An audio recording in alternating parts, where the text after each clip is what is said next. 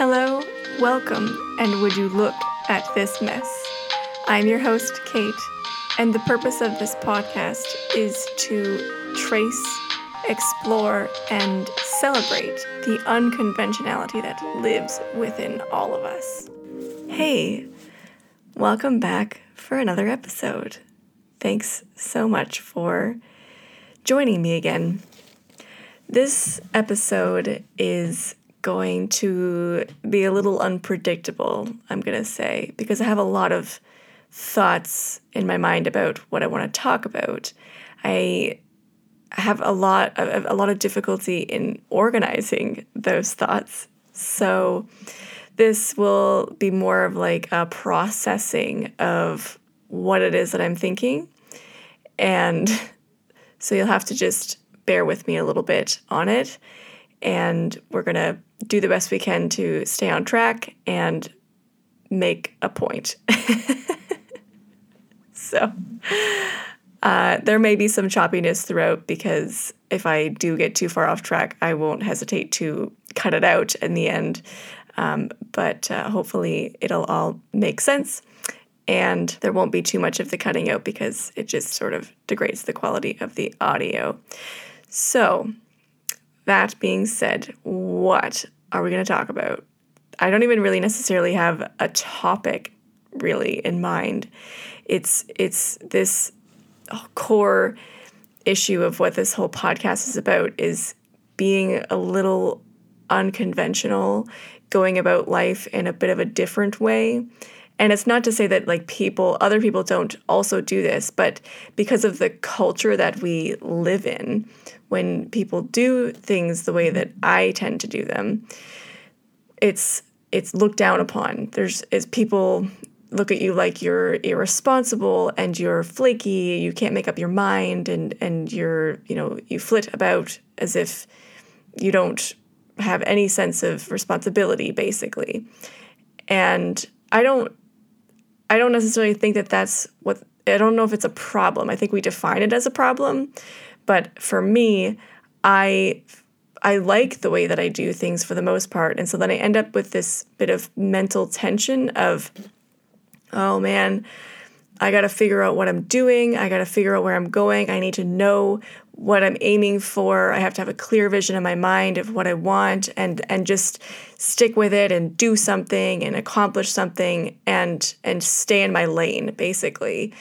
And what I've done throughout my life is in some ways I've done that and in other ways I've I have done the dabble in things, stick my finger into something and see what I think and you know and just kind of keep myself open and I feel that I get I gain a lot from doing that because I gain experience in a variety of different things and I learn a lot about myself when I do those things. But because again of the way that things are set up culturally and economically and all of the rest of it, um, when you do that, it doesn't necessarily lead to a super lucrative path because you're not focusing all of your attention and energy on a single thing to get really good at which then you become an expert in it and then people pay you a lot of money to do it and and you know how that whole system works right? You go to school for something and you get the education and then you get the work experience and then you move forward through it and and you just get better with time and so you you make more money at it. And so this is this is the whole basis of our culture is to have a job or a career that you can build upon and get better and make more money throughout your life because we are a capitalist culture. That's what that's what we are all aiming for. So to be someone who bucks that trend quite um, strongly, it's challenging because then people ask you all the time, you know, well, what are you doing? Where are you going? What's your plan? you know, like what is happening? Are you ever going to make any money? I don't know. And here's the thing like, I have a career. You know, I, I have a, a job and a, a master's degree in archaeology, and, and I do archaeology, but I'm also a mother, and this there's an interaction there. And trying to do the archaeology while having been pregnant and having newborns and also doing the master's degree at the same time, it's it hasn't allowed for a ton of progression through my profession because I have so much going on. And because the industry itself isn't necessarily conducive or designed to support family life. And so I want to talk a little bit about the detail of, of the specific things within my industry that, that are like this and that, that don't support family life. But I realize that, and I recognize that this is a problem across lots of industries. Lots of industries are, are set up in a way that it was made for men going out to do work and supporting and providing for a family. It was never designed to necessarily support women or other um, uh, female identifying people who are primary caregivers for small children to be successful in those fields. Um, certainly not within the area of archaeology that I really love and enjoy doing, which is being in the field. A lot of people in this industry, as they mature through their life and they get older and they take on more of these personal responsibilities, they work towards getting quote unquote office jobs because then the hours are stable, the location is stable, um, it becomes closer or it becomes a, a salaried position and you get benefits. And so there are all these economic um, benefits to doing things that way but it draws you out of actually doing the job that you signed up for in the first place, the thing that you liked doing in the first place, which was being outside in the field, digging and excavating and that sort of thing. So, from my experience, interacting with motherhood and and career life or you know uh, work life or whatever, the very first thing that happened was that I couldn't get a job. I was not I was told I couldn't work because I was pregnant. And at that time, you know, the person who said that to me, the, the person I was I was asking to work with, they work in a part of the industry where it's it's very uh, intense labor and it's it's out way out sometimes in the middle of nowhere. You're being dropped off somewhere and camping out and stuff. So i understood from a certain perspective that they didn't want to take on the liability of having a pregnant woman on on staff with them at that time. I got that. Um, but i didn't have any other connections to any other jobs out there at the time. So I basically and it and it also was at that time was a bit of a hit to my confidence and my ability to do something. So I just ended up not working at all while pregnant the first time. Then taking a, a mat leave after the baby was born, and then not working again the following summer because then I was trying to get master's stuff done. I was trying to get um, some research stuff done for my project. And then after that, I was pregnant again. and then we were moving, and there was a lot going on. So, again, another season missed of work where I didn't get to do anything in the field. So, it wasn't until Bobby was um, a baby, he was, uh, I think, six months old or so, maybe seven months old, when I did finally enter back into the field. So, this was a full three seasons, no field work and it felt like a huge gap. It really did. And then I was in a whole new province doing archaeology there, which I hadn't been for quite some time. And um, so it was it was a lot to try to jump back into it. And that first season, it felt really good, but it wouldn't last because Nick was home with the kids at that time. So I was I was available to do whatever needed to be done. I mean, to an extent, I obviously had to be home because I had a small baby. And so I couldn't go on like jobs that were away, but they didn't end up even having any, having to ask me to go away for jobs that season. So it all worked out really great. The following season, I I was it was a lot more challenging. Nick was working then too, so it was challenging to make our both of our schedules work. And then there was a, a, few weeks where they only had jobs that were out of town. And in that scenario you stay in a hotel for five days a week and then you come home for the weekends. And so we did that and we were very fortunate to have my sister available to do childcare um, take over childcare for us during that time. But it was very stressful for everyone. The kids had to be at my sister's by like 6 a.m. and they weren't getting picked up until about 6 p.m. And again, Bobby is is not very old; he's still quite young. Emmeline's young too, and she has her own kids, and so it was it was disastrous. It was really not a good situation. So we learned fairly quickly that was not going to work. So now I know. At that point, I know that I can't be. I'm not eligible. I'm not available to do jobs that are out of town. And the thing about this industry is that there's no guarantee about where your jobs are going to be located. It can be anywhere in a given region. I mean, we have we we're based out of uh, Southern Ontario, but we've had projects that have operated in Northern Ontario, and so people have gone to live up there for months at a time. Um, and the thing is that the the one of the problems for me personally is that these are some of the draws to this profession. I love that this job takes me to different places. I get to explore different cities and see new things, and I love that about the job. But as a parent, as someone who has to look after these small people, that's not an option anymore. So not only is it kind of taking away from the part of the job that I really love, but it's also making me less available to even be working. And then add on top of that, that there's no guarantee that you'll have work at all. There are weeks when there's just nothing happening, so you don't go out.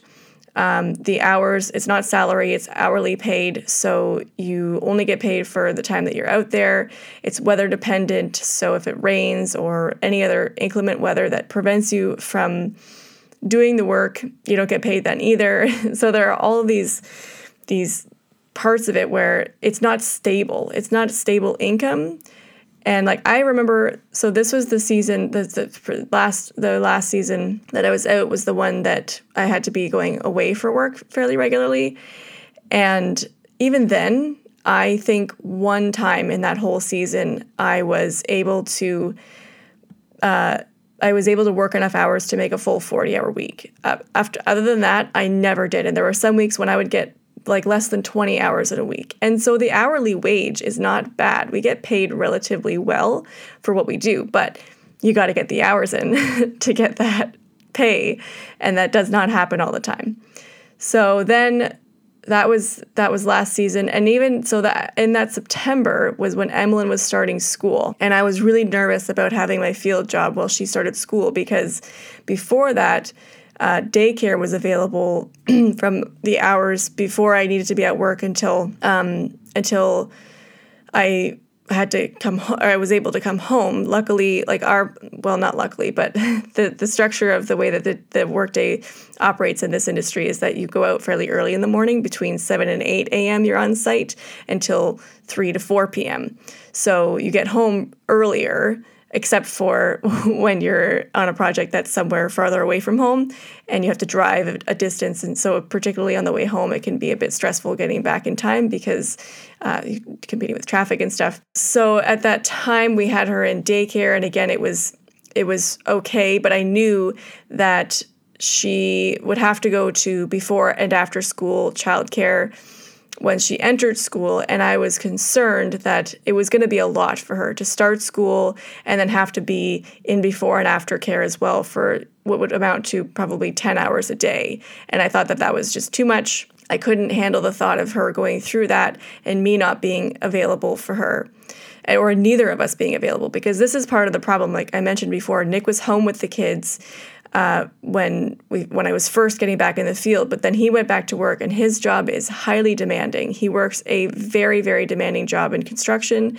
and so their hours are ridiculous. They work crazy hours, and he gets set off. Same thing as sort of what I do. He gets put on projects that are not close to home, and so he has hours of commuting each day as well. And so he is just not available. And the the the biggest issue here is that well, it's not even it's not an issue, but um, he makes a lot more money than I do. So we have to prioritize his job. We can't even prioritize my job because even if I were to, were able to get in and, and be as available as I possibly could be, I still wouldn't make quite as much money as what he makes.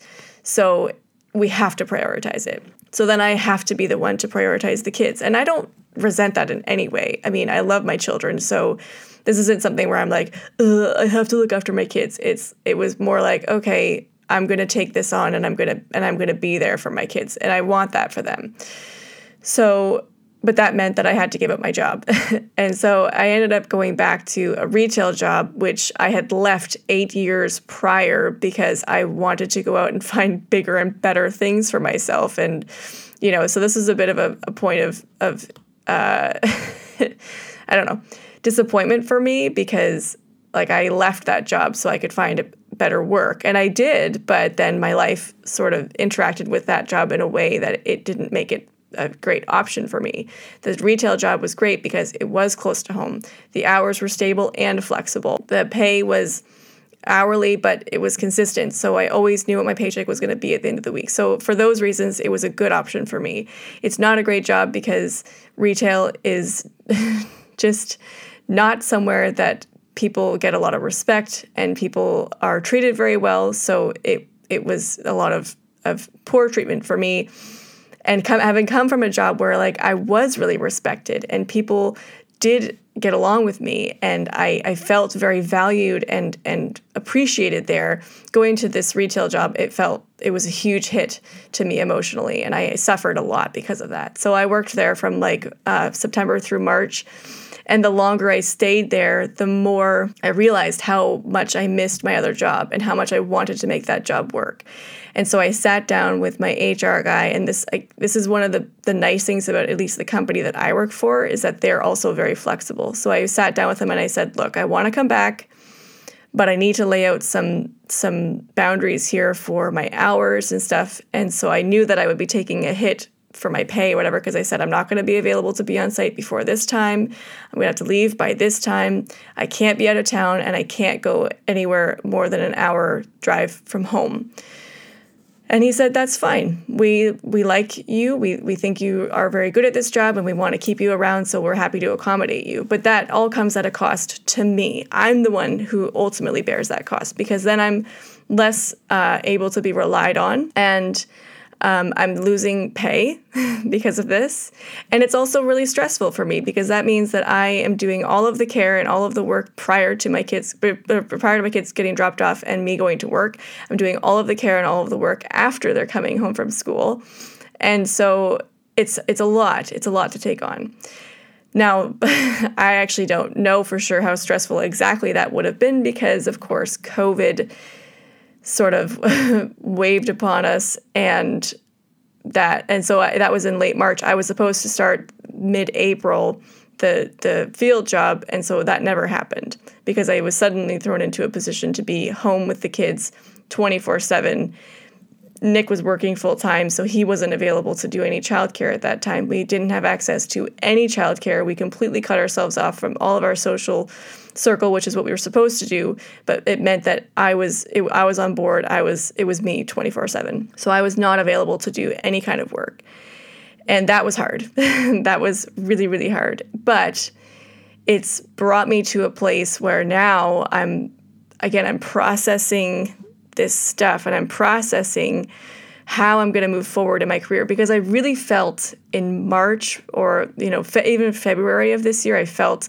very ready. I thought okay, I'm ready to start doing my job to the absolute best of my ability, giving it everything that I have within the boundaries that I have set out and accepting that reality and just moving forward from there and whatever happens happens right maybe my company and maybe the industry and the world will move to a place where we're not going to punish women or or people who are caregivers for children for prioritizing their family and trying to balance it out with their jobs. That was where my mind was at. And it still kind of is there but at the same time again this all of this stuff going on i'm thinking i i lost out on my job completely. I've been out in the field approximately four days, more like three days per month since the end of July. And that's basically nothing. It's enough for me to get a little bit of vitamin D every now and then and and feel like I'm connected to my job, but it's it's nothing. The pay there's no no benefit financially to doing it. It's just something that I can do to keep me connected to to my job and to the people that I enjoy being around and all of that. So it's it's leading me this situation is leading me to again evaluate where I'm going in my career because you know, motherhood, this this level of being involved with your children is not going to last forever, but it's not going to go away that soon. Nick and I were talking about well, in some, you know, however many, however long from now, the kids will be able to get themselves to school and stuff. And I said, you know, like they've got to be at least 10 years old to do that. So I've got at least another five years before my kids are independent enough to, to do those things on their own. And even then, I'm not sure 10 is even old enough. So, I mean, I've always, and I've been struggling with this for the past couple of years. Um, I went through a phase three years ago, two years, I don't remember now. But, anyways, a couple of uh, fall seasons ago where we looked at buying a cafe. we were like, there was this woman who lived near us and we knew her and we knew that this cafe had been there forever and she was she was selling it and she wanted someone to take over to just run the cafe and do this catering stuff. And I had worked for my mom's friend at a cafe when I was a teenager and it was one of my favorite jobs. And I thought this is so nice. It's simple and and it would be my own thing. You know it wouldn't be me working for somebody else because that's always a thing or whatever um, but the problem was that we weren't buying the property, we were buying the business. And so we were advised that that was not a good plan. If you're going to invest in something like that, you want to be owning property because at the end of it, you make your money on the property and not the business. The business itself doesn't really generate a huge um, profit for you. So we decided that wasn't going to be the thing we were going to do. And even then Nick said to me too, you need to be focusing on what it is that you that you're training for and you know, you're trained to be an archaeologist, you should be you should do archaeology. So cuz even after that, I went to another interview to take on a job as an accountant. Someone wanted to train me to be an accountant and I ended up actually not even getting that job because I talked so much in my interview about archaeology that they emailed me and they said, "We really think that you love this other job and that you should be pursuing that. Otherwise, they they would have given it to me, um, because I was at a point then when I wasn't even sure what I wanted to do yet. So they weren't convinced that I was over archaeology yet, and that I should keep trying to do it. So you know, I get these signals from the world that like I love archaeology, I love that job, I love what I do, but trying to fit myself into that industry in the situation that I'm in is is so hard. It's so challenging. And so there's lots of times when I want to just get out. And ultimately, the phrasing that I've used in the past to describe this relationship I have to my career is that I love my job, I love archaeology, but it doesn't love me back. and I say that jokingly, but it's true. It is very, very hard to keep pushing forward to keep trying to get into the industry. I feel like I've made no progress in this career in years because it's a constant stop, start, stop, start, stop, start. It's not something that I can just really continuously work on over time. Like I can to an extent, but also I can't. I have to be in the field to be doing to be progressing as much as I, I I need to be to get through this this industry, but I'm just getting held up every time. And so it's gotten to a point of frustration because then I think, am I making the right choice by continuing to pursue this?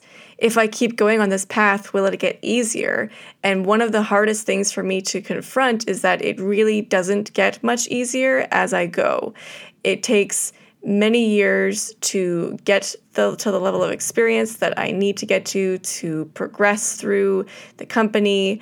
Um, and the things that are problems the things that i have to that interact with my life negatively at this point don't go away. Those are stable. And the life that i have is stable. So they're they're fundamentally at oppositions with each other. And so sometimes it does feel like i just i could just go do something else. I could just start fresh on something else because that would be easier and simpler. And that may be true, it may not be true, but I think as I continue to chart my path and I see the things that have been going on, I realize a couple of things. First of all, um, patience is super important here. I think I expect to get places quickly, and that's not necessarily going to happen. So, being more patient in letting things unfold the way that they're going to naturally without trying to force it is really important. And the other thing that I realize is I really have to continue to pay attention to those signals when people hear me talk about doing archaeology as a job and how much I love it, and they go, Wow, you really love that job. You clearly are very invested and very excited about it. And so recognizing the privilege of that for what it is, the privilege and the opportunity to be in love with what you do, and being willing to push through the challenges, to break down the barriers, to get to the love, to continue to, to love what you do. And not only that, but you know, there's this recognition that if I do this, there's the chance that somebody else who's in a similar position as me in the future might also want to do this. And so now there is a path charted for that person, for that generation to push through those same bound those same barriers and not be held back by the same things and not perhaps not have to go through so many trials and tribulations or you know have their own path to to take these things on with. And of course, you know, I'm unique. I do things my own way. I like to to do all kinds of different things at the same time. And so that's part of the the again the reason why the patience is so important because if I'm not focusing on a singular thing at one time and, and just and just picking away at that constantly, then yes, it's going to take longer to get to where you're going. But I do think that um, I'm on the right path. I just have to do it and be patient. And I will um, I'll keep you posted on on how I, I keep going here. And I really hope that things sort of turn around for me, but I'm I'm always I'm an eternally optimistic person, so I think it's going to work out one way or another. And I want you to know that if you're also at a crossroads or you're also unsure of what you're doing, you know, take a look back at, at where you are, where you've come from, how far you've come, and sort of take some stock of things in that way and also apply your your your your patience. Be patient. Let things unfold for you. Um, try the things if you want to and don't feel any shame or or regret about trying those things um, let them be lessons for you, even if that's all it is. It's just a life lesson because those are important too. So yeah, uh, I, like I said, I'll, I'll keep you updated on how things go at this at this whole take another crack at it, and uh, yeah, this is the messy middle. This is what the messy middle looks like. Being completely unsure of yourself, having no idea where you're going or how you're going to get somewhere or get anywhere but but going full force into it anyway. So thank you again for joining me. I am so glad that you took some time out of your day to listen to this episode. And as always, if you want to get in touch with me, you can find my information in the show notes. And uh, if you have any comments or anything you want to share about the podcast, I would love it if you would leave a review on whatever platform you're listening to, because then I get to see it. Everybody else who li- listens to the podcast gets to see it. And uh, it will help also promote the podcast on those platforms as well. So thank you again. I hope you're well and that you stay well. And I will see you in the next one.